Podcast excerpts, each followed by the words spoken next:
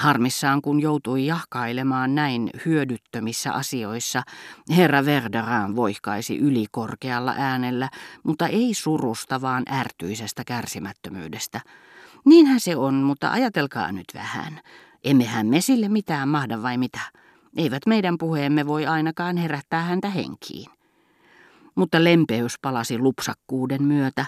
Ystävä hyvä, tehkää nyt olonne mukavaksi mitä pikimmin. Meillä on bouillabaisse-keittoa, eikä se odota. Älkää taivaan nimessä puhuko de chambresta rouva Verderanille. Tehän tiedätte, että hän kätkee usein tunteensa, mutta kärsii liikaherkkyydestä kuin todellisesta sairaudesta. Voin vannoa, että kun hän kuuli de Chambron kuolemasta, hän melkein itki, sanoi herra Verderin äärimmäisen ironiseen sävyyn. Häntä kuunnellessa rupesi tuntumaan, että olisi pitänyt olla vähän päästään vialla, voidakseen surra ystävää, jonka on tuntenut 30 vuotta. Ja toisaalta arvasi, ettei herra Verderinin yhteiselämä vaimonsa kanssa sujunut ilman, että hän arvosteli tätä aina ja hermostui tähän usein.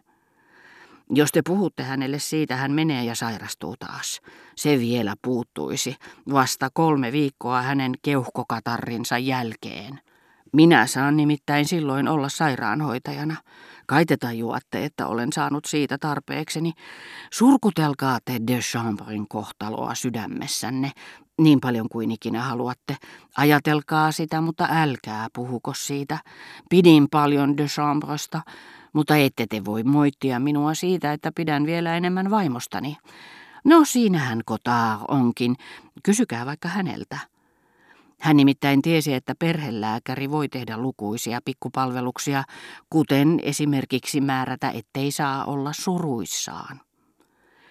Tottelevainen Kotaa oli sanonut emännälle, järkyttykää te vain tällä lailla, niin kehitätte minulle huomiseksi 40 asteen kuumeen, aivan kuin olisi sanonut keittäjättärelle, valmistakaa minulle huomiseksi kateenkorvamuhennosta.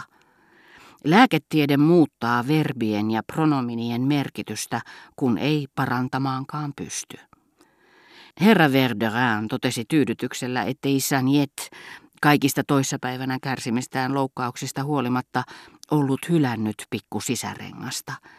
Toimettomuus oli nimittäin kehittänyt herra ja rouva Verderinissa julmia vaistoja, joille eivät tärkeät, mutta liian poikkeukselliset tilaisuudet enää riittäneet. Odetten ja Suonnin, Brichon ja hänen rakastajattarensa välit oli pantu poikki. Samoin tehtäisiin vielä muillekin, tilaisuuden tullen, sehän oli selvä. Tilaisuutta vain ei tarjoutunut joka päivä. Kun taas Saniet, kiitos herkkätunteisuutensa ja pelokkaan, helposti hätääntyvän ujoutensa, kelpasi heille jokapäiväiseksi syntipukiksi – Niinpä he muistivatkin siitä pelosta, että hän vielä pettäisi, kutsua hänet rakastettavin ja taivuttelevin sanoin, niin kuin veteraanit koulussa ja armeijassa houkuttelevat alokasta voittaakseen hänen luottamuksensa ja päästäkseen häneen käsiksi, voidakseen sitten kiusata ja kutitella häntä, kun hän ei enää pääse pakoon. Muistakaa sitten, sanoi Bricholle Cotard, joka ei ollut kuullut herra Verderääniä, motus rouva Verderäänin aikana. Älkää peljätkö oiko taar, olette tekemisissä viisaan kanssa, kuten Teokritos sanoo. Sitä paitsi herra Verderään on oikeassa. Mitä hyötyä meidän valituksistamme on? Hän lisäsi sillä vaikka kykenikin assimiloimaan suusanalliset viestit ja niiden herättämät mieleyhtymät. Häneltä puuttui vaisto nokkeluus, sillä seurauksella, että hän oli herra Verderäänin sanoissa ihailut mitä urheinta stoalaisuutta. Oli miten oli, hänen mukanaan katoaa todellinen lahjakkuus. Mitä ihmettä, puhutteko te vielä de chambresta? Herra Verderin oli kulkenut edellämme ja nähdessään, ettemme seuranneet häntä, palasi takaisin. Kuulkaa nyt, hän sanoi Bricholle, ei pidä liioitella mitään. Ei ole mitään syytä, vain siksi, että hän on kuollut, tehdä hänestä neroa. Mikä hän ei ollut. Hän soitti hyvin, sehän on selvä, mutta ennen kaikkea hän oli täällä omimmassa ympäristössään. Muualle siirrettynä sitä miestä ei enää ollut. Vaimoni innostui hänestä aikoinaan ja loi hänen maineensa. Tehän tiedätte, minkälainen vaimoni on. Henkilökohtaisesti olen sitä mieltä, että maineensa kannalta de Chambre kuoli juuri oikealla hetkellä, parahultaisena, niin kuin toivon mukaan kohta myös käänin neitoset, Pampin kuolemattoman reseptin mukaan grillatut äyriäiset, ellette sitten aio vitkastella loputtomiin tässä vetoisessa eteisessä. Ette kai te halua tappaa meitä kaikkia nälkään, koska de Chambre on kuollut, ja vaikka hänen jo vuosi sitten oli pakko harjoitella kuin aloittelija ennen joka konserttia saadakseen väliaikaisesti, nimenomaan väliaikaisesti takaisin sorminäppäryytensä. Sitä paitsi te saatte tänä iltana kuulla tai ainakin tavata hänet, sillä se veitikka laiminlyö vähän liian usein taidetta pelikorttien takia päivällisen jälkeen, Siis kuulla toisen luokan taiteilijaa kuin de Chambre, nuorukaista, jonka vaimoni on keksinyt, niin kuin hän keksi de Chambren, Paderewskin ja muut, Morellia. Se mokoma ei vielä ole tullut, täytyy tästä lähettää vaunut viimeiselle junalle.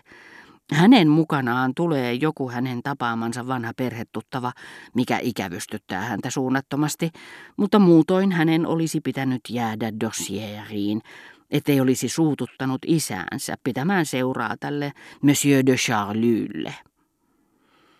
Vakituiset astuivat sisään. Herra Verderin oli odottanut minua ottaessani pois päällysvaatteita ja tarttui minua käsipuolesta laskien leikkiä niin kuin kutsujen isännät tekevät, kun heillä ei ole teille daamia tarjottavana. Oliko miellyttävä matka? Oli toki. Professori Brichot kertoi minulle koko joukon kiinnostavia asioita. Sanoin siihen ajatellen samalla etymologiaa, ja koska olin kuullut, että Verderäänit arvostivat suuresti Brichota. Olisin suuresti ihmetellyt, ellei hän olisi opettanut teille mitään.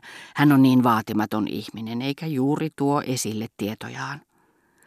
Kohteliaisuus ei mielestäni osunut oikein kohdalleen. Mielestäni hän on miellyttävä, sanoin minä. Hurmaava hertainen, ei alkuunkaan opettajamainen, todellinen mielikuvitusihminen. Vaimoni jumaloi häntä ja minä myös. Lateli herra Verderään liioittelevaan sävyyn kuin ulkoläksyä.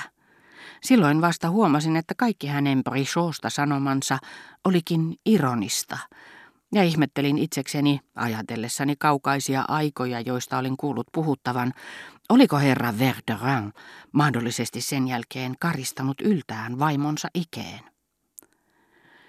Kuvanveistäjä hämmästyi kovasti kuullessaan, että Verderinit suostuivat ottamaan vastaan Monsieur de Charlyn.